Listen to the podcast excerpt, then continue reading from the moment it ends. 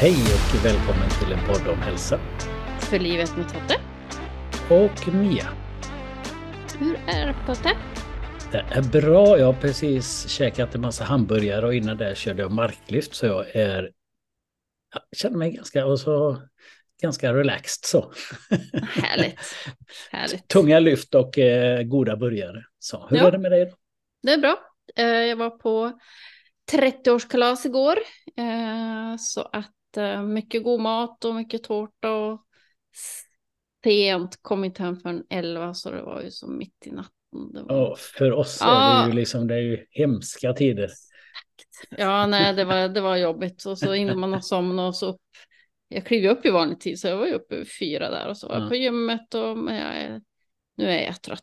Det känns i huvudet. Ja, Jag hade en sån natt jag sov två, tre timmar bara så att jag, igår gick jag och la mig, ja, jag ska inte ens säga, vid fyra på eftermiddagen. Sen var jag uppe hela natten igen i och för sig som vanligt då, men då kollade jag på kampsport. Då. Men jag tänkte, vi pratade ju här innan när du och jag snackade så pratade vi om en eh, väldigt bra eh, serie som vi båda följer. Mm. Det var ju Foundation. ja, en sci- sci-fi-serie som eh, vi rekommenderar starkt. Riktigt vad är det du tycker om med den? Den spännande. Det är, den svävar inte iväg som kanske Skyfi kan göra om man tittar på de här nya MAR som har kommit nu inom Star Wars-genren här till exempel. Men jag tyckte den är, den är bra, den är spännande och det, Bygger på Mm. eh, Isaac Asimovs böcker som är 50 år gamla minst.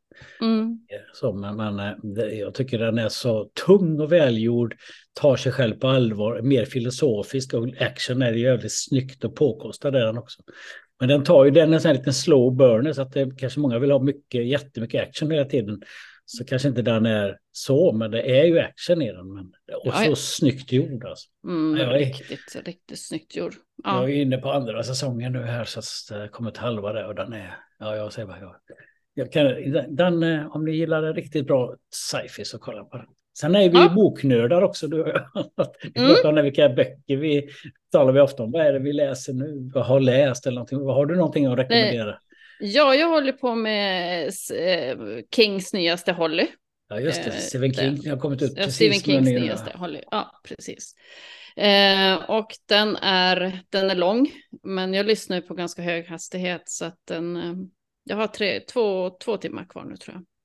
Den är riktigt bra. King är ju en mästare på, på att skriva böcker. Alltså han, Ja herregud. ja, gud ändå. Så att, eh, nej men den är bra, den rekommenderar jag. Holly. Holly. Och jag läste en, eh, här precis nu innan vi spelade in, du är här och jag, så blev jag klar med Tana French, eh, Sökaren heter den. Just det, Eh, Just det. och den eh, kan jag också rekommendera. Det får nog en åtta i betyg av tio skulle jag tänka mig. Riktigt välskriven, eh, relationsbaserad. Eh, eh, så finns det ett kriminalhistoria i bakgrunden, men det är ju en gammal polis som tar sig an- ett fall eh, som eh, han hjälper till. Han har ju slutat och sådär, men eh, den är, ja, jag tyckte den var väldigt bra. Väldigt Mm. bra uppläst, det är ju ljudbok då, väldigt bra uppläst. Så att. Livet är gott, det är mat, det är marklyft, det är böcker och det är bra filmer. Och film och ja, Vi har det bra. Men, har det eh, bra. Och eh, nu har vi också en spännande gäst som jag har följt genom några år där som har gjort en liten hälsoresa. Så att vi kopplar väl på avsnittet med honom. Eller vad säger du? Det gör vi. Koppla in Micke i. Ja, säger. Hej och eh, välkommen till vår podd Mikael. Du kan väl berätta lite vem du är? Tack så mycket. Eh, ja, Mikael Göransson heter jag. Eh, 43 år. Jobbar som gastronomisk konsult, lite lagom luddigt. Så jag jobbar med mat och dryck i olika sammanhang. Med media och event och eh, driver en Youtube-kanal som heter Alltid hungrig. Eh, så det är mycket mat och eh, dryck helt enkelt som mitt liv kretsar runt. Mm. Var, var bor du någonstans? Jag bor i centrala Stockholm nära Karolinska så det om det händer något har jag nära till saker och ting. Strategiskt placerad. Precis. Ja. Det lät ju spännande där. Gast vad sa du? Gastronomisk konsult? Ja, Vad- alltså det är så svårt att förklara vad jag gör för att det är så spretigt och därför jag har liksom samlat det i någon form av flummig titel som jag gett mig själv. Eh, Jag eh, tar fram recept eh, till olika företag som behöver i olika sammanhang, kanske någon som har en, en dryck som de be- behöver ha bra mat som passar. Jag är utbildad sommelier också, jobbat som kock i, aktivt i kök i 13 år. Eh, matstylist, eh, matfotograf, eh, receptkreatör, matredaktör. Eh, ja, väldigt mycket runt mat och dryck i olika sammanhang som sagt. Mm. Jag tänker ju att du är här av en anledning varför vi hörde av oss till dig. Vi har ju haft en hel del olika gäster med eh, och i, i ditt fall så vad var det vi skulle prata om idag? Ja, men det var väl eh, kanske min, eh, vad ska jag kalla det för, Eh, hälsoresa som det heter så fint kanske. Ja, Eh, livsförändring, eh, ja, sätt ett fint ord på det så kan vi Nej. köra på det. Jag vet inte vad man ska kalla det för. Vi brukar ju utgå från de här tre blocken som sa här hur det var, vad som hände och hur det är nu då. Och, och det handlar ju lite grann om att det, du kommer till en punkt där du får diabetes typ 2. Precis. Nej, men jag har ju alltid varit överviktig precis egentligen hela mitt vuxna liv. Um, jojobantat, försökt träna mig i form eh, som alla andra, fast man inte inser att eh, det- här är ju lite ironiskt också i och med att jag jobbar med mat, att inte förstå att det är ändå maten som är boven på något sätt, utan liksom försökt träna, fast ändå leva det här eh, göttiga livet som eh, överviktig, glad. Jag trivdes ju fortfarande, så det var inte det. Men försökte väl många trappor försök att liksom eh, komma i form genom träning och gick jag kanske inte på djupet. Ehm, sen hände det väl någonting eh, i och med att min far blev väldigt dålig och jag fick eh, gå in och hjälpa min eh, mamma och när farsan var inne på sjukhus och sådär. Och jag insåg helt plötsligt att jag var väldigt, väldigt trött för jag hade behövde ta hand om mitt företag samtidigt också och hade uppdrag och eh, nu klarade sig eh, farsan väldigt bra och, och mår bra idag, så det, det, det var ju tur i kråksången, men, men det, var, det höll på, det var lite illa ska jag säga. Och därigenom kände jag en väldigt, väldigt stress och en otrolig trötthet. Eh, I samband med att farsan låg inne så, så fick vi också veta på att han hade problem med, med eh, eh vad heter det, hypotyreos, eh, köldkörteln heter det va? Jajamän, sköldkörteln. Ja, Mm. precis. Mm. Skö- Sköldkörtel, precis. Och då tänkte jag att ja, men, trötthet och eh, hypotyreos, det hänger ihop, så det har jag säkert också. Så jag vill test, kolla upp det här, så det är kanske det som gör att jag är så förbaskat trött hela tiden. Eh, och eh, hörde av mig till, till eh, vårdcentralen och, och fick en, ett möte där och fick ta prover. Och det visade sig att jag har hypotyreos, så att jag medicinerar mot det. Men jag hade också högt blodsocker, eh, höga blodfetter och ja, men hela paketet egentligen. Eh, och det som hände där var ju att läkaren, precis som vad jag förstått de flesta läkare gör, säger att ja, men det här kommer du få medicinera, medicinera för hela ditt liv. Eh, och för det är så man gör. Eh, Hur, hur jag, gammal men- var du här? Åldern 30, på? tre- 39. Mm. Ehm, så grejen var ju att då tänkte jag att ja, men först kommer det allting som en chock, för det är inte så att de förklarar för mig vad de här sjukdomarna är för någonting, utan de bara ger mig ett, ett, ett, ett namn på en diagnos som jag får och sen kanske en, en, eh, ett litet flygblad höll jag på att säga på något sätt. Och så ska jag försöka smälta det och fick medicin utskrivet. Eh, men som tur är har jag en polare som är en väldigt, väldigt duktig. Då eh, var han eh, neurokirurg, eh, men numera en ortoped, men han forskar väldigt mycket. Så att han känner mig väldigt väl och sa till mig att, ja men Micke, du, jag känner dig väldigt, på ett sätt som inte din, din husläkare gör, så att jag säger så här, skippa medicinen, eh, ta tag i käket och eh, börja röra på dig, egentligen som du, jag vet att du kan. Ehm, så sätter vi upp en gameplan för det här så ska vi se att det kan bli någonting eh, annorlunda. För att börjar du medicinera så vet du inte om det är medicinen som ger, som du ger dig bättre värden eller om du ändrar ditt leverne. Och eh, jag tog ju upp det här med diabetessköterska och läkare och jag, jag ska säga att jag, egentligen får man ju göra precis som man vill. Det finns ju inget tvång på att ta mediciner. Men jag fick tre månader på mig att visa att jag eh, kunde vända på det. Eh, helt enkelt. Eh, och för diabetessköterskan var väldigt, väldigt bra. Hon var väldigt lyhörd och gillade eh, ny, ny, nytänk lite grann. Så jag tänkte att ja, men nu jävlar, nu, nu kör vi. Så att jag började lägga upp en kostplan. Mat kan jag, egentligen kan jag ju näringsfysiologi också, för det har jag ju faktiskt pluggat och det är bara det att jag fick fräscha upp de, de kunskaperna. Eh, började laga mat med högt mättnadsindex som jag kallar det för, eh, där jag liksom eh, skulle bli mätt helt enkelt, för det var huvudsaken, för att jag, jag åt mycket. Jag tyckte ju mat var gott. Men hur som helst, eh, kort, kort eh, summering av det så gick jag ner 15 kilo på tre månader. Um, och det gjorde att jag fick ju ett friskt eh, långtidsblodsocker, alltså inom friska parametrar på den tiden. Eh, och det gjorde att, ja, det var ju bara att fortsätta helt enkelt. Um, och det är väl inledningen till varför jag blev så otroligt intresserad av hur jag skulle vända på det här. Så jag började helt enkelt läsa på egentligen allt jag hittade när det kom till vad som orsakade vad i kroppen. Um, jag började liksom leta på vad som styr och varför i form av att jag tittade på det metabola och hormonella styrsystemet när det kommer till kost. Och därigenom började jag bygga ett protokoll som gjorde att jag skulle helt enkelt få bort min, eh, det som var obalansen eh, och låta, det här hittade jag sen, låta betacellerna få vila i så stor utsträckning som möjligt att, för att återhämta sig. För den forskning jag började hit, som jag hittade eh, påvisade att man kan få de här tillbaks till normal funktion om de inte har dött. Och det, var ju min, det blev min huvudsakliga strävan att helt enkelt få betacellerna att få normal balans genom att ta bort insulinresistensen, genom att tumma fettceller och bygga muskelmassa. Så det är egentligen den grundläggande idén av att, att eh, balansera om kroppen för att få bort min diabetes. Och det tog ett år innan jag blev, eh, vad ska jag säga, hormonellt i balans och börjar inse att jag kan äta saker utan att det påverkar mig nästan överhuvudtaget.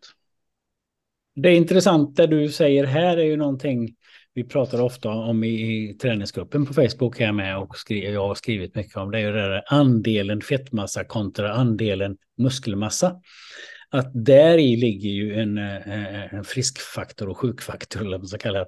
Ju mer fett du har på kroppen, man kan ju också vara det man kallar för skinny fett, man kan vara normalviktig och ha väldigt mycket fettprocent eller fettmassa och väldigt lite muskelmassa. Och det i sig är ju då många gånger orsaken till metabol ohälsa och skapar olika sjukdomar. Så att som du säger här nu då, Eh, bygga muskler och eh, minska i fettmassa. Det är friskhetsfaktorn.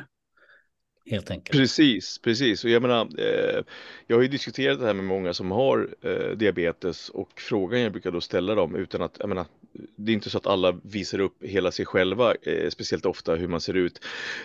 Och så påstår de att jag är smal men jag har diabetes. Men frågan är så här, men har du någonsin tränat hela ditt liv och med åren så har din muskelmassa blivit mindre och mindre.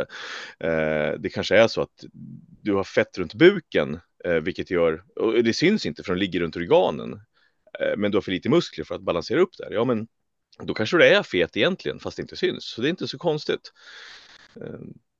Nej, och det är ju det där med BMI då, det är ju ett jättebra mått på befolkningsnivå, det är det ju. För den, den, den stämmer ju, BMI stämmer ju in på 98 procent av Sveriges befolkning. Det är de som har extremt mycket muskelmassa som det inte ja. stämmer på. Då, jag har ju ett BMI på 23-24, men jag har en fettprocent på 8-9. Så att då, mm. då, är jag ju överviktig enligt BMI, men har nästan ja, jag, massa. Nej, och jag är ju, jag har ju fortfarande, absolut, jag har fortfarande fett jag kan ta av, men jag ligger väl på så 31 eller någonting, eh, vilket jag är med till att jag har ju extrem fetma eller vad man kallar det för. Och det vet jag att jag inte har kan jag säga, för då skulle Nej. inte jag kunna springa Nej. en halvmar eller klättra upp ett berg som jag har gjort ganska nyligen. Så att Nej, just det, det var precis där vi började innan, innan vi började spela in, när du pratade om att du sprang en halvmara. I förra helgen var det, eller för förra helgen? För, för, förra lördagen, så det är ja, en vecka och en dag sedan. Och, och nu gick du på uh, Helga, hette det berget så uppe i... Eh, Helgas, eh, Helgas, en, en, Helgas, precis. Ett Nej. berg på 1800 meter. Det, det gör man inte om man har en eh, fettmassa utifrån BMI på 31. det, lär inte hända, utan du har ju som sagt också tagit din hälsoresa i gymmet och skapat muskelmassan där och blivit frisk.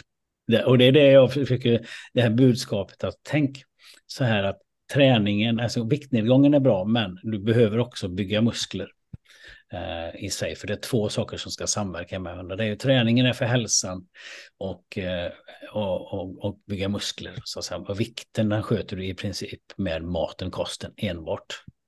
Ja, jag skulle säga, för mig var det, för mig var det ju Eh, 95 eller 90, mellan 90 och 95 procent i köket eh, som, som var, som var eh, eh, vad ska jag säga, viktnedgången på något sätt. Och, och, problemet är ju att man hamnar i platåer precis hela tiden och det är väl där folk tröttnar lite grann. Men, men det är ju bara att rida ut det.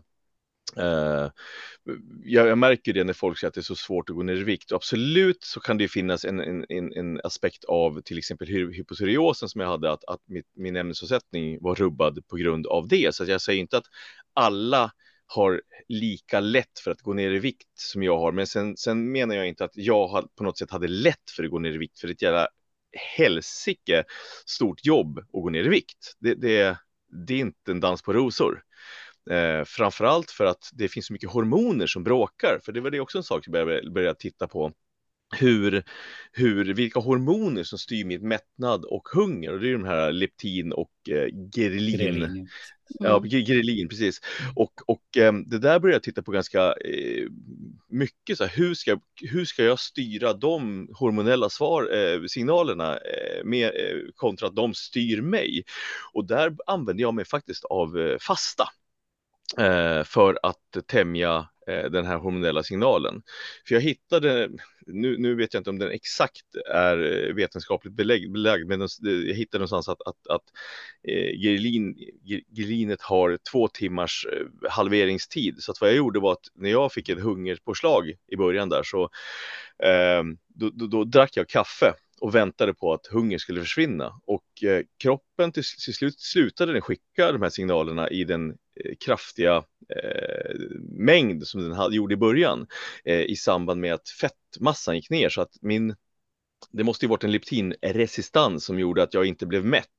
Plus att jag kunde styra svaret som, eller eh, signalen som gerlinet gjorde att jag skulle vara hungrig och sugen hela tiden.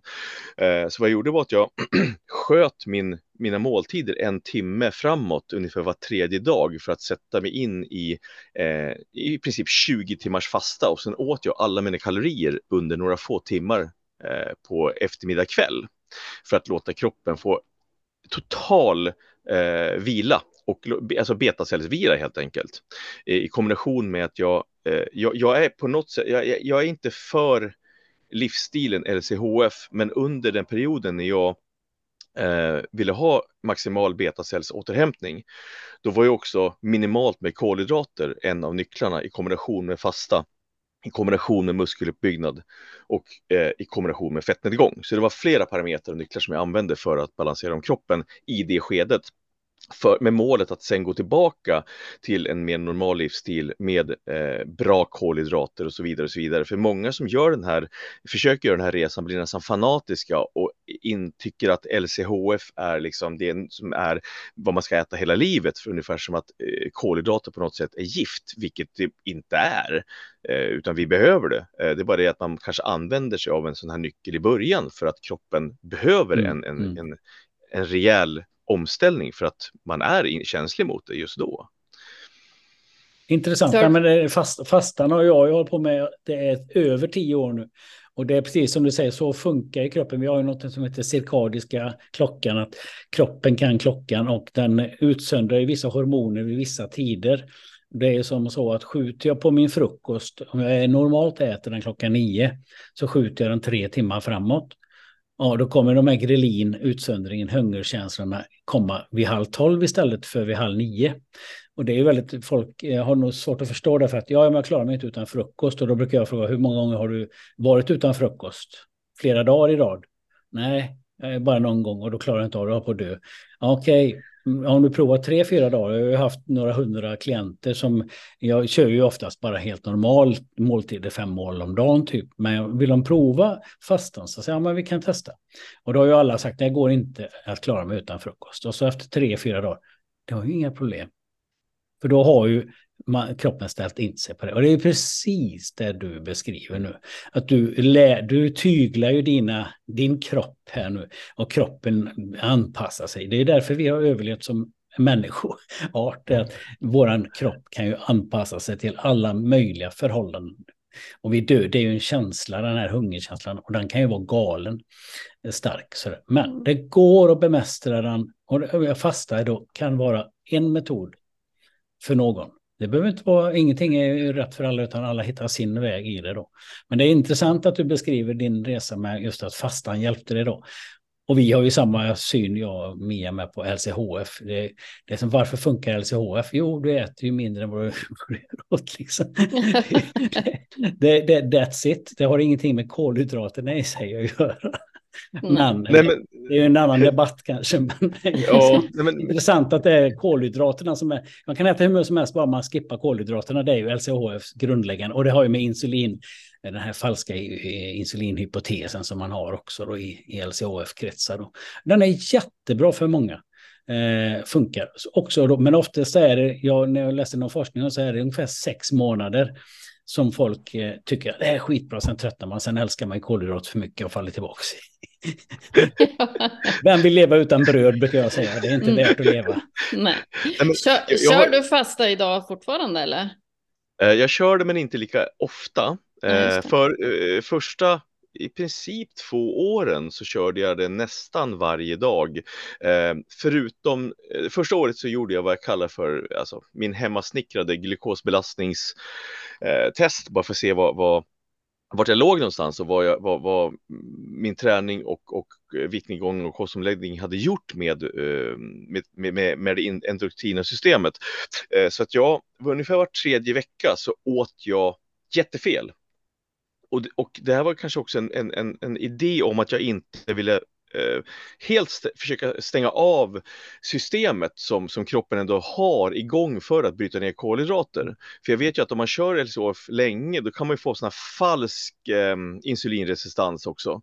Att kroppen inte eh, överhuvudtaget eh, tar hand om kolhydrater om det kommer in helt plötsligt en massa kolhydrater, ungefär som en vegan börjar käka kött då finns ju inte de här enzymerna igång som bryter ner köttet och de får otroligt mycket ma äh, magknas. Äh, och då, då, då, valde jag att var tredje vecka äta fel. Och med tiden såg ju jag att om jag åt pizza, eh, sushi, godis och motsvarande, så i början fick ju jag de här diabetiska värdena. Och ju, fler, ju längre tiden gick, ju, ju större eh, svar på, alltså insulinsvar fick ju jag i form av att jag hade blivit mer insulinresistent. Jag kunde ju följa det här över tid, så jag gjorde inte liksom kliniska eh, belastningstest med, med sockervatten, utan då tänkte jag då ska jag faktiskt också götta mig de här var tredje vecka med eh, sånt som jag faktiskt eh, åt väldigt ofta förut och det var det som gjorde mig eh, överviktig. Men, men, men samtidigt är ju också mat för mig njutning. Så att jag passade på också njuta var tredje vecka en eh, dag och samtidigt få resultat och se vad jag hade, vad, vad, vad, vad, vad min ansträngning hade gjort för någonting. Så att jag la upp det på, på så sätt, eh, både att jag kunde äta gott en gång var tredje vecka och jag såg vad, vad, vad jag, resultaten helt enkelt av mm. det jag gjorde. Ja, jag tycker det är jätteintressant att du experimenterar med dig själv och läser på, för det är ju det det handlar om. Att testa sig fram, eh, eh, läsa på och skaffa sig rejäl kunskap. Forskning, evidens, vad finns det här, vad säger forskningen och inte gå med i massa eh, de här olika influensernas råd som finns. Jag blir bara ledsen. Folk håller på att hoppa fram och tillbaka och också få den här hållbarheten, det är ju det det handlar om. Att gå ner i vikt brukar jag ju alltid säga, det är inga problem, det, det har alla gjort och klarar av. Eh, det svåra är ju att försöka hitta liksom en livsstil och kunna njuta och behålla det. Och det är ja. ju som du är inne på, en dosfråga väldigt mycket. Nu gjorde ju du liksom en ett undantag var tredje vecka. Då. Jag gör ju ibland, jag kör sen varannan dags fasta ibland och då kör jag ju, då kan jag äta 4000 kalorier ena dagen och 1000 kalorier nästa dag. Då ligger jag i balans. Jag ska mm. äta ungefär 5000 eller 2 500 kalorier per dag. Då är det som är mm. plånboken. Jag sparar kanske liksom eh, ena dagen och så bränner jag lite mer andra dagen. Och så, så, att, så länge man inte har en övervikt och tränar, för att insulinspikar är inte så farligt så länge du tränar. Men däremot är det inte precis. nyttigt om du sitter bara i soffan och får insulinspikar. Nej men mm. precis. Och eh, på, på din fråga Mia, så ja, eh, just nu kanske jag kör fasta en till två gånger i veckan eh, när jag får feeling. För grejen är att jag inser ju att jag är mer skärpt och aktiv. När jag jobbar till exempel hemma en hel dag eh, och jag vet att jag bara behöver bry mig om mig själv och, och mitt jobb, då brukar jag skippa frukost och lunch för att jag är mer effektiv. Käkar jag lunch så brukar jag oftast bli trött och sänkt och så blir jag mindre effektiv och då är det lika bra att jag kör vidare eh, och sen rida på den här lilla eh, noradrenalinkicken man får av, av att glukosen börjar sina och då blir jag ännu mer skärpt. Jag kan lika gärna ta, gå och ta ett eh, gympass där precis innan jag bryter fastan. Så de, de, bästa passen brukar jag faktiskt ha när jag fastar. Eh, mest energi faktiskt. Ja, lysande. Då har vi en till då. Mm. Jag har till och med tagit PV i marklyft på 20 timmar fasta. Så att folk säger man kan inte träna på fastande mage. Jo, det kan man. Alldeles utmärkt. Mycket, vi, får, vi, vi får för oss väldigt mycket sådär. Som vi, ja, vi har sagt det tillräckligt många gånger så är det ju sant. Mm. Jag kan inte Enda träna gång... på fastande mage. Nej. Det enda jag inte klarar av på fasta det är att springa, springa långt. Eh, då brukar jag krascha efter ungefär 5-6 kilometer innan, innan kroppen går in i ketondrift och då kan jag liksom inte, då kan jag inte explosivt springa Nej. snabbt. Det är faktiskt det enda jag märkt. Nej, men styrketräning är ju absolut inga problem. Mm. Det krävs så lite glykogen eh, också så att ja. det, det, det, är nästan ingen glykogenåtgång alls i det. Däremot är det löpning, det är ju mm. drivmedel, bränslet för, för det. Så det, ja. kan ju, det är ju helt logiskt att, att det händer om man, ja. är, töm, om man är tömd i glykogenet. Precis. Så, ja. Styrketränar du någonting nu, alltså då du fick den här, det här beskedet om din, din sjukdom, så hade du kört någon styrketräning då eller var det nytt både löpning och styrketräning i och med det? Yes jag styrketränade när jag var yngre så jag var inte mm. helt ru rudis på det men, men eh, och jag har ju försökt styrk styrketräna mig i form genom åren så jag har ju haft en del muskelmassa ändå men, men, men eh, tjock, tjock, stark eller vad man ska kalla det för så att, så att det var inte så att jag, jag eh, inte var, var van i ett gym men, men kanske men inte på den nivån jag gjorde när jag väl fick beskedet utan då då lade jag om det helt och hållet. Eh, jag började Eh, löpningen kom mycket senare, den började med för två år sedan.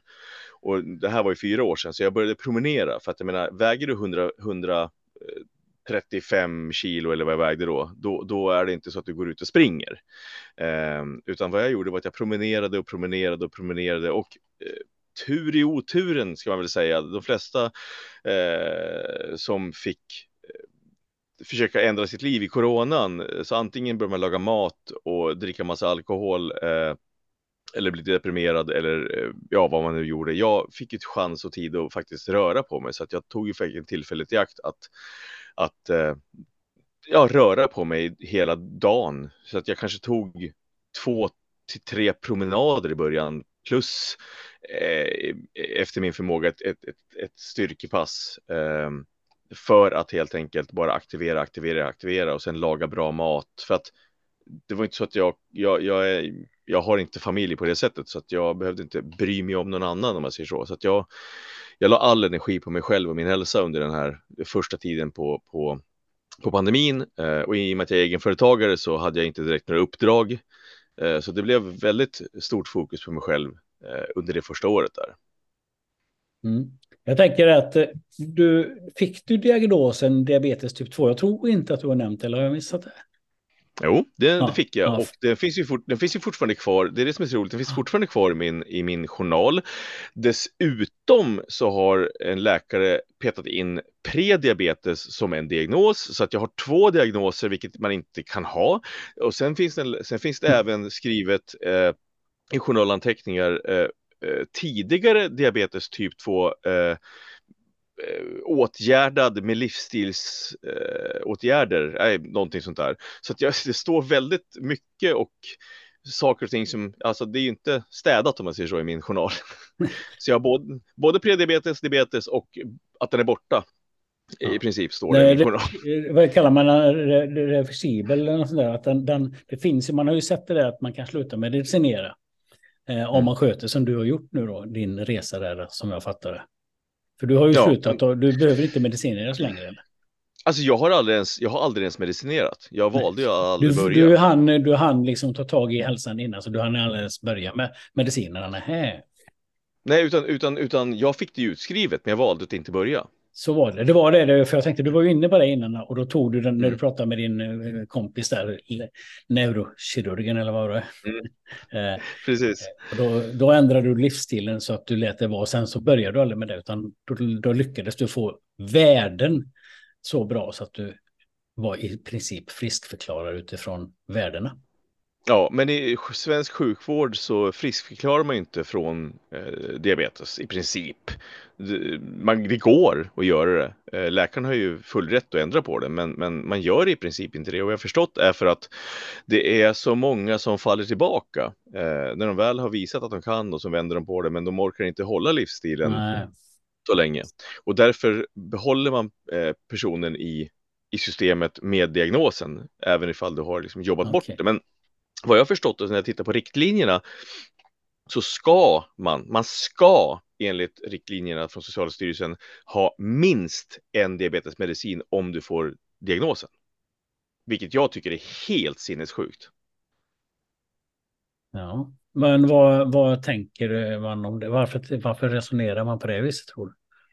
Eh, för att de anser till exempel att Metformin har massa andra fördelar med eh, att hjälpa kärl och, och hjärta och ja, cancer mot, mot cancer och att om man är, har diabetes så har man större risk att att eh, åka på annat skit och då ska, ska man helt enkelt medicinera förebyggande syfte. Men, men jag är ju av eh, skolan, ju, liksom, ju mer omedicinerat ju bättre. Jag, jag, jag, jag, köper liksom inte det resonemanget för att för mig blir det då att de nämnde ju inte ens att jag kunde göra det här med en livsstilsomställning. Eh, troligtvis för att de kanske själva inser att det är så få som klarar av att göra det. Så varför lägga ner energi och tid på att försöka tvinga folk att ändra livsstil och börja röra på sig när de aldrig gjort det hela sitt liv? Statistiskt sett kan man ju säga att de har rätt om det. Så finns ju de här avvikelserna från normen som du då, som faktiskt vidmakthåller den här livsstilen då. Men då har man det, det är lite hängslen och livrem där, att ja men faller, faller, han nu faller tillbaks här i samma, då är ju diagnosen klappad och klar och det bara skriva ut mediciner. Och sen är ja. väl frisk, eller sjukvård är ju sjukvård och inte friskvård. Precis, precis. Mm. Men jag brukar titta på det ur ett filosofiskt perspektiv. För många säger så har du fått det en gång så, så, så du är diabetiker för livet. Men då brukar jag vända på det och säga, men okej, jag kan sitta här med en påse bilar och äta och visa för dig att inte mitt blodsocker går upp utan medicin. Och så säger folk då att ja, du kan göra det en gång då och då, men när jag gör det för ofta så kommer du få tillbaks det. Men då, men, då, menar, de, då menar ju de att det är sockret jag stoppar i mig som är boven vilket mm. jag anser att det är ju skitsnack, utan det är så mycket, det är så mycket större och så stor, eh, det är så mycket mer bakom som gör, gör att, att en diabetes bryter ut. För blodsockret är ju bara ett symptom, det är ju inte sjukdomen. Um, så må många har väldigt lite förståelse för vad det är för någonting och det är väldigt komplext. Men läkarna, eh, sjukvården och läkarna säger ju bara att du har högt blodsocker, du har diabetes, utan att förklara mer vad det faktiskt är för någonting som, som sker i kroppen. Och vet man inte det, hur ska man då kunna ändra på det? Jag tänker, skickar man inte, när man har fått den diagnosen så tänker jag att det logiska vore att skicka den till en dietist. Väldigt, väldigt få som får komma till en dietist. Ja, för det är ju det de ska jobba med. Eh, mm. och, det, och, är det bara för att det är underskott på, på dietister eller är det bara någon tradition att man gör inte det när det är diabetiker? Eller diabetes typ 2 eller? Jag vet faktiskt inte. Jag vet, jag är med i några här grupper, admin i en, en, en eh, diabetesgrupp. Ehm, ehm, och jag tror att vissa har ju fått eh, chans att komma, men det känns som att det, det, det är de som har far, vad ska man säga, farit mer illa mm. än någon som har fått en, en lätt variant av diabetes typ 2. Då får man medicin och så får man rådet att man ska leva på som vanligt, eh, men kanske äta lite mindre portioner. Det är ungefär det, det, det, de, de, de råden man får. För att det ska, det ska man ju veta att läkare de är inte så jävla duktiga på mat. Det, det ska gudarna veta. Eh, de, de, har inte, de har inte pluggat speciellt mycket Nej. näring. Vi har ju kollat, det finns en sån här uppgift. Eh, jag har ju haft, träffat många läkare. Jag fick ju en hjärtinfarkt för ett, år, ett och ett halvt år sedan. Och, och jag vet inte hur många läkare jag har utbildade i näringslära. och sjuksköterskor. För att de, jag vet att jag kollar upp någon uppgift där att generellt sett så får man en halvtimme eh, näringslära på läkarutbildning ungefär. Så att det är som jag säger att det handlar om sjukvård och inte inte friskvård. Mm. Och de kan, sen är det om en läkare är intresserad av kost och träning, då är han ju grym. Eh, ja, ja, ja. Men generellt sett, så, som du säger, då får man de här råden att minska på antalet portioner. För jag känner ju ett antal som har diabetes typ 2. Och de går ju omkring och är lika överviktiga och ja, men jag ska bara äta min medicin, jag har bra värden. Istället för att göra en livsstilsomställning då, att gå ner i vikt och börja träna och få eh, en livskvalitet också. Eh, ja. För det handlar ju om, om fetman handlar ju om att man tappar väldigt mycket i livskvalitet, orken och tröttheten och allt det här. Medicinerna, det gör att du kanske inte ute får problem med själva diagnosen diabetes typ 2. Men. Det, det, känns lite grann som att, att utgångsvärdet från hur vården ser på det är att man inte ska bli sämre. Egentligen inte att man ska bli bättre, så prio är att man inte ska bli sämre. Eh, det, alla de här som jag tittar på i den här gruppen som jag är med i, vi med, vi med diabetes typ 2 heter den, om någon är intresserad. Men, men mm.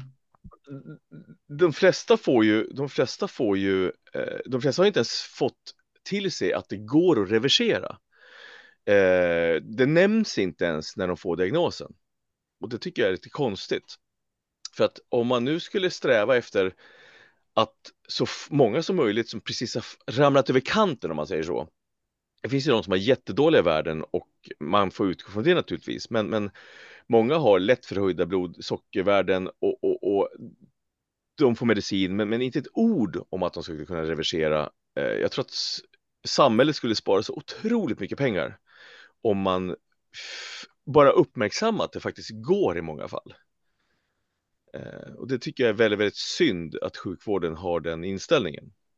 Ja, återigen här, mm. och vad beror det på då? Alltså, är det Sverige är unikt i detta eller finns det andra länder som är mer framåt när det gäller den biten? Eller har du någon koll på det? Nej, inte vad jag har hört faktiskt, utan eh, många som, som berättar att de har jättebra läkare eh, och får komma till en endoktrinklinik till exempel. Det är oftast de som, har, som det har gått riktigt illa för, de som är riktigt illa däran. Men de som bara, bara har lite normal diabetes, om man säger så, de får ju bara träffa en allmänläkare. Och en allmänläkare, jag, jag, jag, menar, jag ska inte smutskasta en allmänläkare, men en allmänläkare ska ju ha koll på väldigt, väldigt mycket, så det är omöjligt för den personen att vara specialist inom diabetes. Och därför, kom, därför blir det de här råden som Socialstyrelsen har satt upp som ska klumpa ihop alla som har fått diagnosen i en och samma liksom, homogen massa ungefär. Och det stör mig nog kopiöst att det är så, för att man måste utgå från eh, varje individ på något sätt och, och att vissa faktiskt skulle kunna eh, bli av med det. Och det är det som är så skönt med den här gruppen, att, att eh, jag och, och några till som brinner för den här typen av livsstilsomställning. Vi har ju även fått andra att gå samma resa och eh, for, många har blivit av med sin diabetes också och kan äta precis som vanligt, gått ner väldigt mycket, fått helt ny livskvalitet. Mm. Men sen finns det också väldigt många som blir arga för att man hela tiden propagerar för livsstilsomställning och träning och, och bra mat eh, och deras egentligen största vad ska man säga, samtalsämne är ju vilket bröd de kan byta ut det vanliga brödet för att det blev en så stor omställning för dem.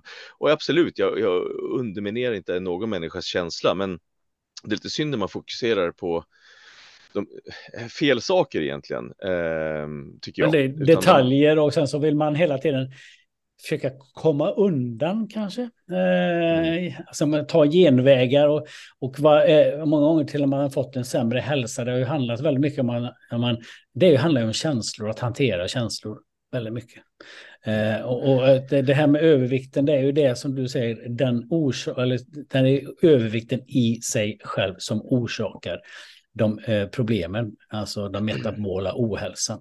Går man ner i vikt, skaffar mer muskelmassa jämfört med fettmassa, så ökar oddsen sannolikheten att du får en så mycket bättre värden och till och med då kan bli i princip friskförklarad som du egentligen är då, för du äter mm. ju ingen medicin överhuvudtaget. Precis. Fast i, i journalerna står det, det fortfarande. ja, eller ja, det står ju som sagt var allt möjligt i mina journaler som sagt, de är väldigt stökiga. Men, men det som är intressant ändå, så att man tittar på lite grann vad forskning säger också, att, att även ifall du har ett, alltså, det känns ibland som att det, vad som accepteras på, på, på BMI basis har ju också förskjutits eh, genom åren, ungefär som att eh, jag minns inte om det var Godiot eller vem det var som hade gjort en sån här, ja men precis vi pratade om det här med, med eh, smal utanpå men fet inuti. Mm. Um, att många tror sig vara normalviktiga, yes. men, men, men en normalvikt har ju förskjutits på något sätt ganska kraftfullt vad jag förstått också genom åren så att man accepterar en högre eh, kroppsmassa i fett eh, som anses vara normalt. Eh, men det är inte bara det utan det är hela sammansättningen så det finns någon, vad jag sett lite studier på att går man ner 15 kilo så kan man också få ett normalt blodsocker även ifall du har ett enligt BMI normal eh, kroppsmassa. Men, men samtidigt, det ser ju ingenting som säger att du, är, du inte är fet ändå eh, runt magen. Så att, så att eh, i det här fallet så är det många som säger att jag är smal men jag har fått diabetes. Fast det kanske du faktiskt inte är. Nej. Eh, mm. så, den är ju den lurigaste, det är ju det här, jag var inne på det lite i början, då tror det är Gudiol som presenterade någon studie de har gjort det här med normalviktiga. Det är ja. de som är eh, farligast, för de, de kanske på vågen, och vågen mäter ju fettmassa, muskelmassa och vätska och i princip med tre stora sakerna. Och jag säger bajs i tarmen också. Då. Men, ja, det, men kan, det, kan, ju fluktuera i per dag från dag till dag då. Men det visar ju inte hur mycket andel muskel eller fettmassa du har. Så att väger du 70 kilo så kan det ju vara som jag brukar lägga ut en bild på mig. Jag väger 70 kilo och jag har kanske då 90 procent muskelmassa mm. och 10 procent fettmassa. Eh, och så finns det en som är 70 kilo som har kanske 50 procent fettmassa och 50 procent muskelmassa. Och det är, då ser man ju ändå liksom att där är det väldigt hög andel fettmassa. Fast vi väger lika mycket på vågen. Och då är det fettmassan i sig som är farlig, som skapar de här problemen. Så att normal vikt säger ju inte allt. Så att det är många som säger jag är normalviktig på vågen, är det så, men fett runt eh, inre organ, det viscerala fettet och det här bukfettet och allt det här som är. Så det är den som är faran och det kan det vara. Det kan vara normalvikt och som du säger har det förskjutits lite grann det här med normalvikt. Jag vet att många barn idag eh, eh, det har ju ökat rätt kraftigt med diabetes typ 2 för barn och ungdomar eh, i väldigt tidig ålder då till exempel. Så det är ju en folksjukdom, fettman, och som då i sig skapar alla de här metabola, hjärt och kärlsjukdomar, eh, stroke, diabetes typ 2. Det är de här tre sakerna som övervikten i första, och även cancer då, eh, skapar. Oj, förlåt. Nej, men jag, jag brukar titta på samhället lite grann ur... Ibland ser jag mig själv som en sån här jag, kan, jag är nog en av de värsta typerna för att jag har gått ner i vikt. Jag, jag har kvar att ta av. Men precis som en rökare som har slutat blir ju en sån här riktig antirökare. Eh, på samma sätt så, så tänker jag så här, nu när jag kommer igång med rörelsen, jag tittar på samhället hur det ser ut, vi bygger bort vår egen rörelse. Eh, vi tar rulltrappan istället för trappor. Ja, det gör väl jag också ibland, det är inte så, men eh, de här elsparkcyklarna istället för att vi går. Eh, Eh, vi sitter vid datorn och jobbar i timtal och sen sätter man sig framför tvn och, och istället för att mm. rör sig efter en dag. Mitt gamla jag som inte tänkte som jag gör nu. ja, jag, jag gjorde ju så. Jag jobbade och sen var jag lat efteråt. Um, nu, blir, nu kliar det i kroppen när jag sitter vid datorn för länge en dag och jobbar, utan jag, då behöver jag komma ut. Då är det nästan skönt att dra ut på en kort löprunda eller då går ner i gymmet. Uh, men jag förstår ju att det här måste man ta sig till. Det ligger inte i vår natur att det ska vara så, för vi vill ju spara energi. Så att någonstans finns det ju en genetisk grund också som gör att vi vill behålla och spara fett. Mm. Och den, jag tror man måste bara mentalt komma över den spärren.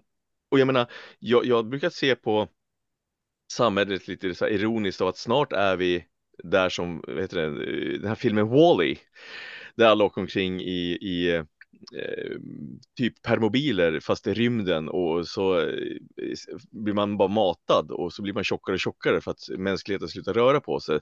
Eh, jag tror inte att det kommer gå så långt, men, men, men tyvärr Eh, bekvämligheten eh, blir ju värre och den processade maten blir mer och eh, jag vet inte, det är så många saker som mm. känns så fel.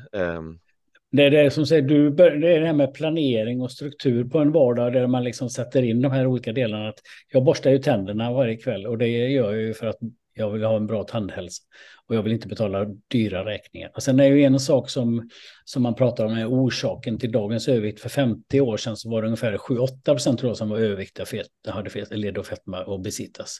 Idag är det ju 50, över 50 procent, det stiger ju hela tiden. Eh, och det handlar ju om tillgängligheten idag. Alltså, det är ju öppet 24-7 för 50 år sedan. Då var det inte det. Och vi hade ju med Christian Benedikt, sömnforskaren. Han pratade, vi pratade om maten och vikten och kosten och den också i kombination med sömn och det. Han sa ju att när jag kom hem så var det ju liksom, jag åt frukost, lunch och middag och missade jag någonting så fick jag vara utan. Alltså. Men nu är det man, man äter någonting hela tiden, stoppar något i munnen hela tiden eh, och du har möjlighet och så är man stressad och så tycker man att man hinner inte laga maten och så tar man någon eh, chokladkaka istället för att det går fort och lätt att köpa. Så tillgängligheten eh, med vår livsstil, bekvämlighet, kombination med det skapar ju hela det här eh, samhället vi har idag med övervikten och obesitas problemet och fetman och sjukdomar och diabetes. Så det är många faktorer och det, det, det är väldigt svårt att se jag det som att eh, hur ska vi lösa det, utan det här på individnivå som du har gjort. Och det är därför det är så fantastiskt att lyssna på eh, life stories som vi har här. Folk som har gjort de här hälsoresorna som du Mikael. Att ja, men det går och ger hopp och eh, samtidigt skaffa sig kunskap. Kan man rädda en så är det värt allt. Ja, tog du, tog ja. du hjälp av någon eller du, du läste på allting själv och, och jag läste på allting själv och i och mm. med att jag inte på något sätt är medicinskt utbildad så var det ju i början väldigt mycket ord som jag inte visste vad det var, så visst, en del googlade jag, men bollade även med min läkarkompis för att han skulle kunna förklara vissa sammanhang för mig som jag inte fattade helt enkelt. Eh, och med tiden lärde jag mig mer och mer om sammanhangen utifrån eh, ja, en läkares språk om man säger så. Och det gjorde ju också att jag kunde börja läsa på eh, såna här forsk alltså PubMed-artiklar och, och eh, hitta forskning eh, och faktiskt inte bara läsa eh, andrahandsinformation utan faktiskt läsa eh, rapporterna och, och artiklarna eh, på riktigt eh, utifrån det jag sökte efter. Och den, med den kunskapen ifrån från, eh, publicerade artiklar till exempel så kunde jag också implementera den, de idéerna på mig själv eh, utifrån vad faktiskt studier säger. Och det, det, de, det roliga är att forskning säger en sak men sjukvården gör en annan. För det känns som att det, det tar så många år från det som kommer fram i forskning för att sedan implementeras i sjukvården på, på, på i ett större perspektiv. Um, så att absolut, Eh, Eh, jag läste på själv eh, och tog ingen hjälp förutom min polare då som, som eh, förklarade saker och ting och vi bollade och han kunde ibland eh, säga att den här rapporten är ju fel för att den, den, den är för liten så den ska du inte bry dig om eller ja och så vidare och så vidare så att jag, jag hade bra hjälp men jag lärde mig själv väldigt mycket på vägen. Det är väl lite att i början behöver man lite en knuff och lite mm. som du fick här. Och sen så fick du egna verktyg och läste på. Och det är, det är helt olika, men det är, det är en av de viktigaste faktorerna brukar jag säga är att be om hjälp eh, mm. när man befinner sig i en mm. situation och skaffa dig kunskap. Och det gör man ju genom att man ber om hjälp. Alltså då får man ju mer kunskap från någon annan. Som där man inte kan själv. Man är ju alltid nybörjare. Ja men precis, och det, det, det, som är lite, det som jag tycker är lite störande i sammanhanget är ju att när jag berättat hur jag gör och förklarar och, och, så är det ju vissa som anser att jag, har, att jag gör fel för att jag lyssnar inte på min läkare. För jag gjorde inte som min läkare sa. Eh, och då anser de att jag att jag har gjort fel och jag ska inte sprida den kunskapen för det, det här sättet jag har, har gjort det på för just för att jag inte är läkare. Ehm, och då blir det väldigt konstigt då för att jag, jag anser inte att alla läkare besitter all kunskap inom det här. Och då, då, det blir så bisarrt när man sätter alla läkare, vad de än håller på med, på pedestaler och tror att de är någon form av gudar. Ehm, de kan vara jätteduktiga på jättemycket saker, men, men, men som sagt, alla är inte duktiga på diabetes eh, eller överviktsforskning eller, eller, eller, eller, om man säger så. Nej, och vi har ju haft med Ingrid Larsson här i tidigare avsnitt där vi pratar om övervikt och fetmamediciner och allt möjligt och diabetes. Vi kommer att ha med henne nu igen. Hon, hon är väl en i Sverige som är bland de kunnigaste på området och hon skulle hålla med dig helt och hållet här Mikael. Så skit i alla läkarna. men jag, jag, jag, tycker absolut det är viktigt. Jag tycker inte man ska gå och bara sluta lyssna på sin läkare, men det är Nej. så otroligt viktigt att skaffa egen kunskap ja, utifrån vad läkarna sagt. Sen finns det ju de som totalt ratar läkare och sen börjar titta på... Ja, konspirationsteoretikerna som ja, vaknar till liv. Ja. Precis, och så ska man dricka silvervatten och, oh, och eh, ta, ta, ta, sprutor med C-vitamin och så vidare och så vidare. Och bli vaccinmotståndare. Och... Allting. Ja, men precis. Så det, det, ja, det, det finns Nej, men det är så, det, håll. Det är, det är så inte det missuppfattas nu. Jag eh, tycker ju att man ska lyssna på all vetenskap, men också att man ska vara kritisk. Eh, ja. och, så att säga att hela tiden, men inte gå över. Många gånger slår du över idag för att då litar man inte på några myndigheter. Livsmedelsverket, de är köpta och de eh, mm. forskarna är köpta och, och så vidare. Mm. Och så mm. vidare. Då blir ju det någon slags konspiratoriskt tänk hela tiden. Då. Eh, men samtidigt också då, vad, vad, vad, man läser på lite själv, så en läkare, en läkare, vad säger andra läkare? Eh, flera mm. synpunkter. Det är så mm. att om du går till tre läkare så kommer du kanske få tre olika svar mm. i den här frågan kanske. Beroende på vad ja. de har för erfarenhet och kunskap. Känner de själva någon eller har de själva diabetes? Ja, då kanske de mm. har väldigt mycket mer kunskap kring det. Precis. Ja, eh, nej, men, men, samtidigt tycker jag också att, att det blir väldigt eh, intressant, precis som du säger, att du får olika svar. Eh, och det, det, det bevisar också på att läkarna tolkar ju tolkar tolkar ju sjukdomen på kanske olika sätt och olika vägar. Sen ska de ju naturligtvis gå efter Socialstyrelsens rekommendationer, för annars kan de ju bli prickade. Så det, det, jag förstår ju också att de inte vill gå utanför eh, det de får säga. Du får, de får ju inte ge vissa råd. Och, och om du själv då har skaffat kunskap så, så kan du ju säga att jag gör så här och då har ju de fri, vad säger jag, friskrivit sig från ja, att, att de inte har felbehandlat mig och det, då är det ju fine. Då får ju de skriva in i journalen att eh, vi har tagit upp med, med patienten att eh, den eh, personen ska göra så här och så här enligt Socialstyrelsens riktlinjer men patienten vägrar. Ja, då, då, då behöver inte läkaren Eh, stå till svars för mina handlingar och de resultat jag eventuellt får eller inte får sen efteråt. Så det är väl fine. Eh, så jag förstår ju också läkaren och, och sköterskornas eh, dilemma eh, att inte kunna eh, prata om ny forskning som inte är etablerad i, i hur man behandlar. Så jag, jag, jag vill inte helt dissa vad de säger heller, utan man måste, man måste helt enkelt ta egen initiativ och börja läsa på själv för att kunna implementera det på sig själv helt enkelt. Så länge man inte gör något dumdristigt och rent farligt heller, med, utan Nej. som du säger, man tränar och äta rätt. Okej, okay, det, är inte, det är ingen större risk i det. Va? Precis. Nej, alltså. Jag börjar inte ta silvervatten och sluta med medicinerna. Det är liksom en annan femma. Va? Ja, men det jag har gjort är ju inte raketforskning om man ska vara helt ärlig. Nej. Ja, men det, det är ju så. Så det är liksom, finns ju, vad är risken att du tränar och äter en bra sammansatt kost, mm. väl sammansatt ja, kost? Ja. Det, det, finns. Men jag tänker Mikael att om du nu skulle om det är nu, vad skulle du vilja ge till de som har prediabetes då? För då är man ju, ligger man ju i farozonen. Mm. För att utveckla diabetes, vad skulle du ge en, en person som, som har dåliga värden och har börjar få här prediabetes? vad är prediabetes? Kan du för kort bara ta en, en förklaring på det då? Prediabetes, alltså diabetes är ju en sjukdom som egentligen manifesterar sig över väldigt, väldigt lång tid. Det börjar ju oftast, alltså i princip alla som får diabetes har ju ett genom i botten där generna på något, alltså från början är det ju en överlevnadsgen som gör att vi har lätt, man har lättare att lagra fett och lite svårare att göra sig av med energin för att vi ska kunna spara dem till bättre dagar om man säger så. Eh, när, när de som är eh, pinsmala, de skulle ju stryka med om det blev en, en kris i mm. princip. Och det evolutionära är... perspektivet där helt enkelt. Ja, precis, precis. Ja, och, och vi, vi, vi, det tar ju ungefär, tio, vad jag förstått, tio år ungefär från att man börjar bli insulinresistent eh, till att det faktiskt är så pass mycket insulinresistens så att bukspottkörteln inte klarar av att hålla nere blodsockret.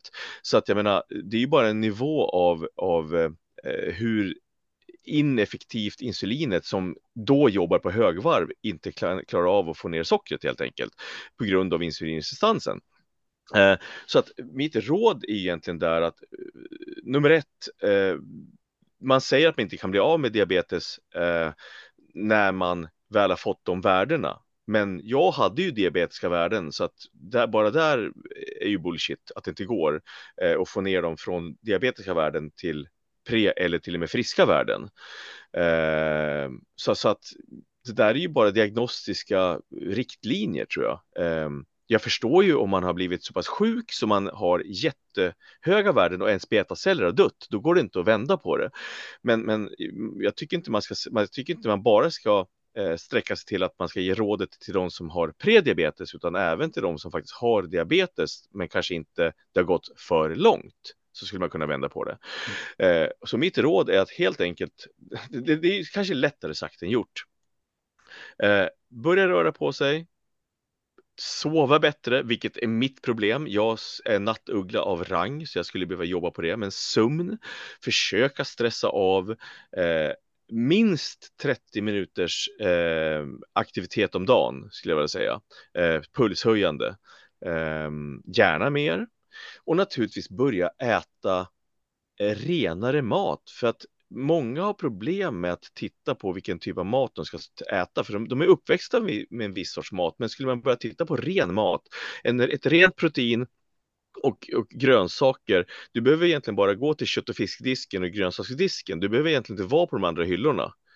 Eh, om du äter den typen av mat så äter du ren mat som kroppen liksom kan, kan, kan tillgodogöra sig och, och ehm, eh, helt enkelt man får i sig allting man behöver. Så att försöka ändra sitt, sitt synsätt på vad som är bra mat, för det har många problem med. Um, och helt enkelt uh, försöka få kroppen att vila, för mycket handlar om att den är överjobbad. Det finns så många system i kroppen som är överjobbade och därav tycker jag fasta är en bra sak. Uh, inte äta för mycket i början kolhydrater eh, för att låta, låta helt enkelt systemet vila och återhämta sig. Det är mina råd. Mm. Mm.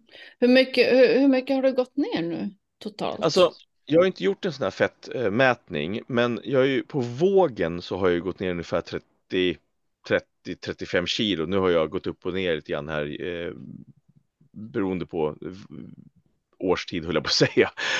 Um, men, men däremot så vet jag också att det gått upp väldigt mycket muskelmassa så att jag tror att det ungefär gått upp i ungefär 10 kilo muskelmassa och gått ner ungefär 40 kilo i fett.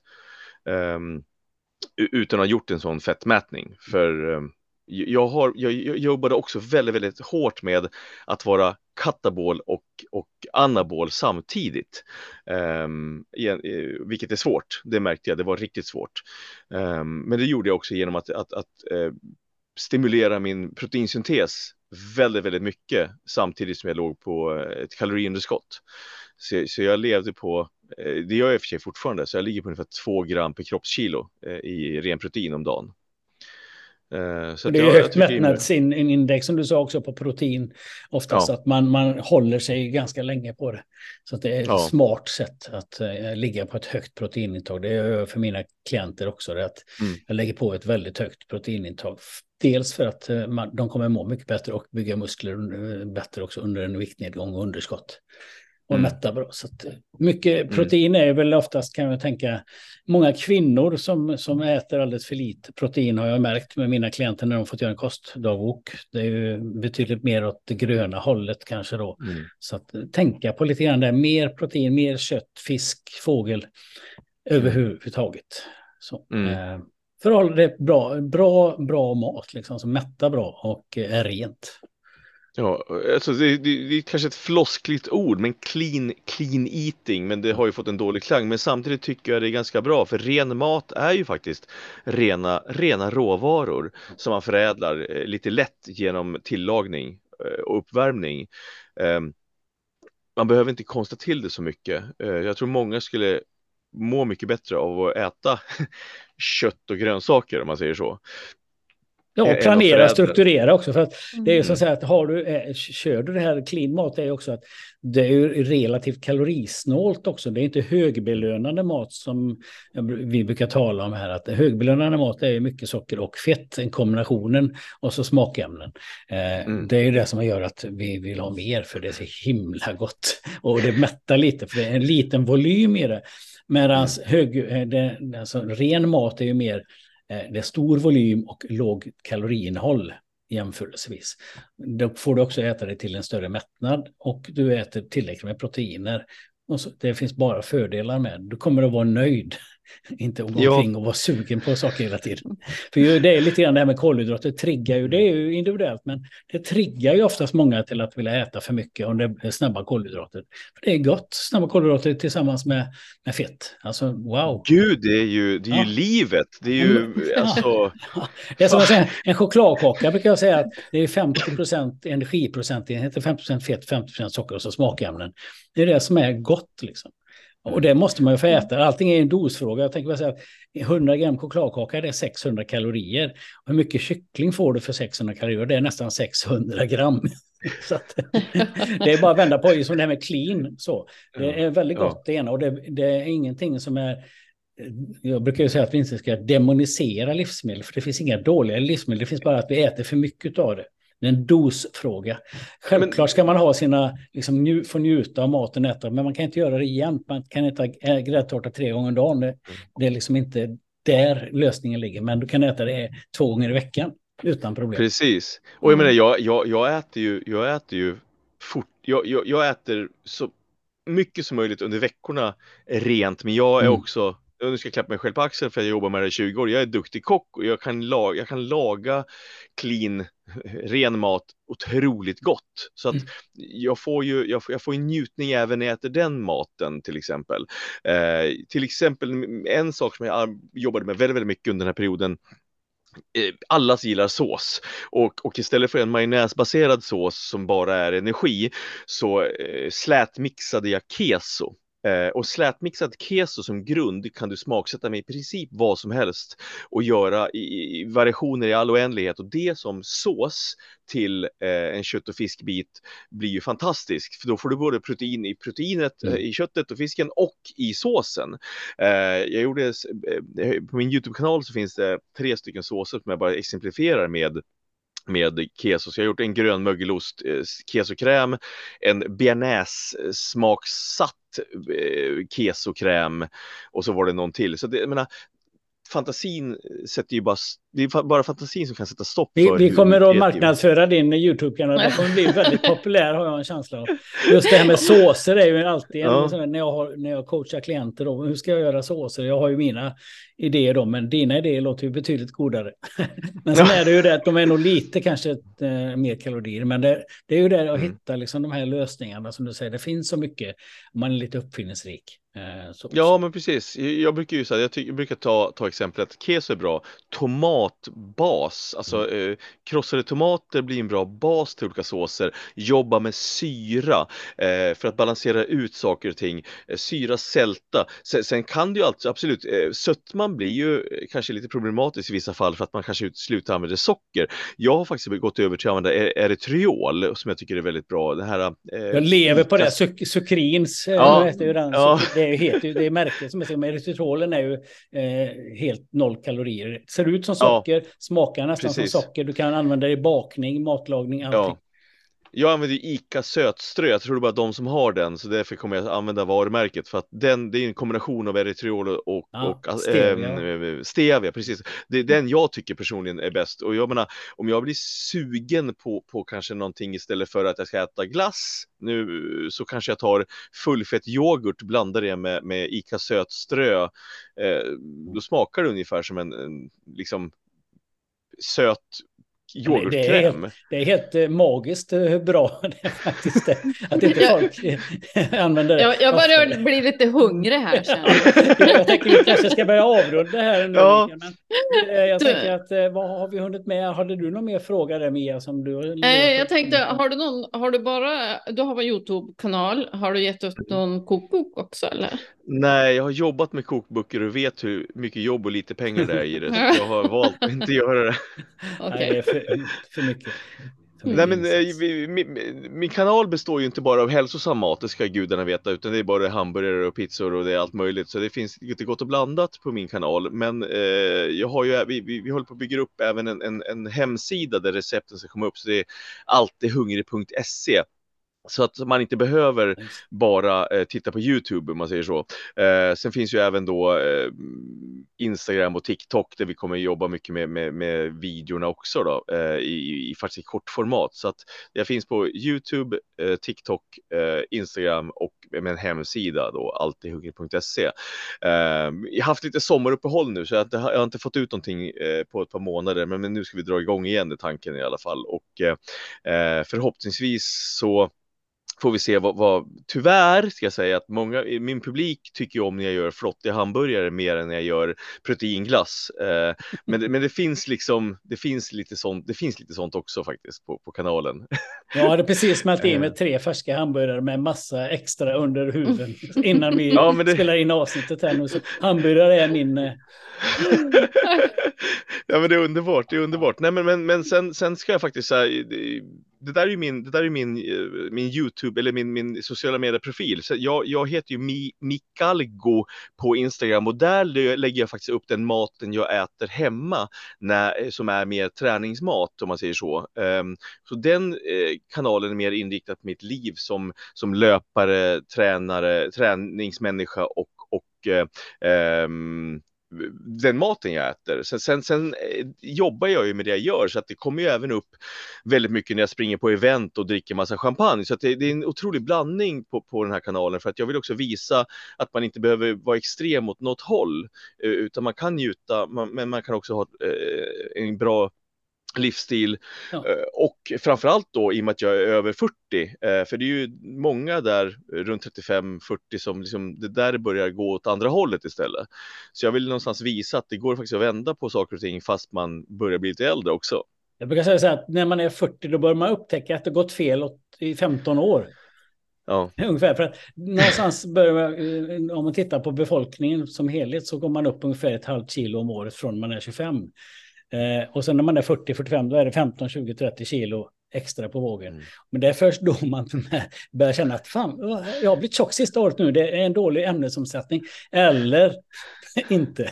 Så, så har det liksom hållit på i 15 år, men det är först nu du Ja. jag tycker att det blir jobbigt då. Ja. Men det är så att säga, det, det är då man också det är så gott att vända det och vi har ju samma syn här att det handlar om att ha en livskvalitet, äta gott, orka mycket, träna, eh, kondition, träna styrketräning, hålla en bra vikt och behålla den och kunna njuta av god mat. Men det ät, jag brukar säga allt är tillåtet, ät allt men inte alltid. Det är ju liksom, det låter ju som att det är precis din devis med. Vi kan ju inte Ja. förvägra oss att förbjuda saker och ting hela tiden, då blir livet vansinnigt tråkigt. ja, gud ja. Ja. Det, jag skulle aldrig, aldrig, aldrig kunna bli en ris och kokt torsk person. Det finns inte på Det, är ingen, det finns inte, det är mer än i perioder så folk gör det och då tröttnar de och sen Ja. så skiter de i så går de all in på chipset igen. Va?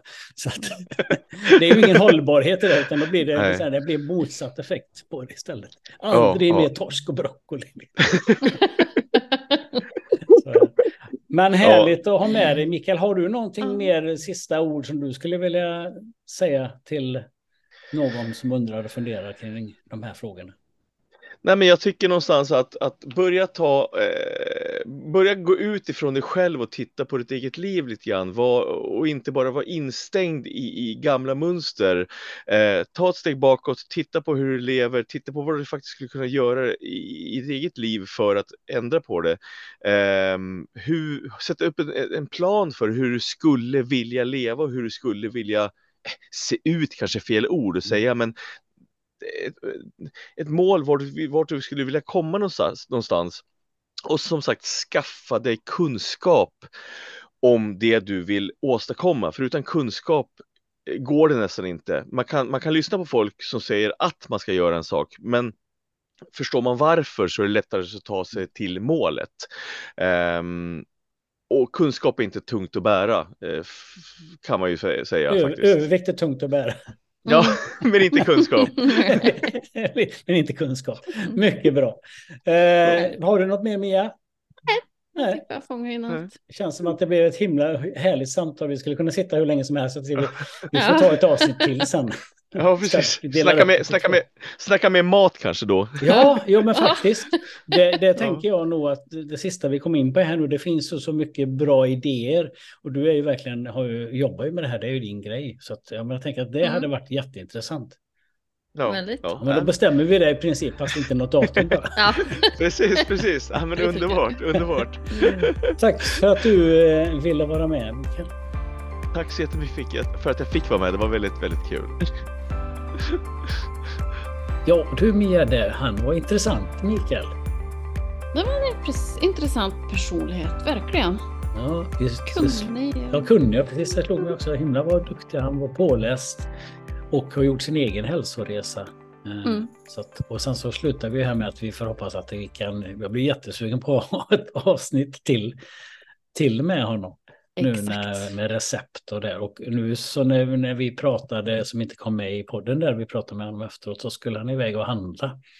Vad var han skulle handla till? Eh, han skulle ju göra, han jobbar ju med produktionen till eh, Ernst Kirchsteigers serier. Så han skulle handla mat till den. Han var ju matredaktör. Men mm, det var ju så, att, säga, så att han skulle väl handla in det där och fixa. Så, så att, mm matkreatör och matredaktör och allt vad han var.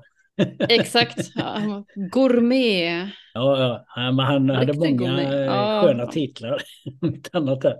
Och en härlig personlighet. Så att jag tänker att då, det hade ju varit jätteintressant att ha ett avsnitt där vi bjuder på lite bra recept.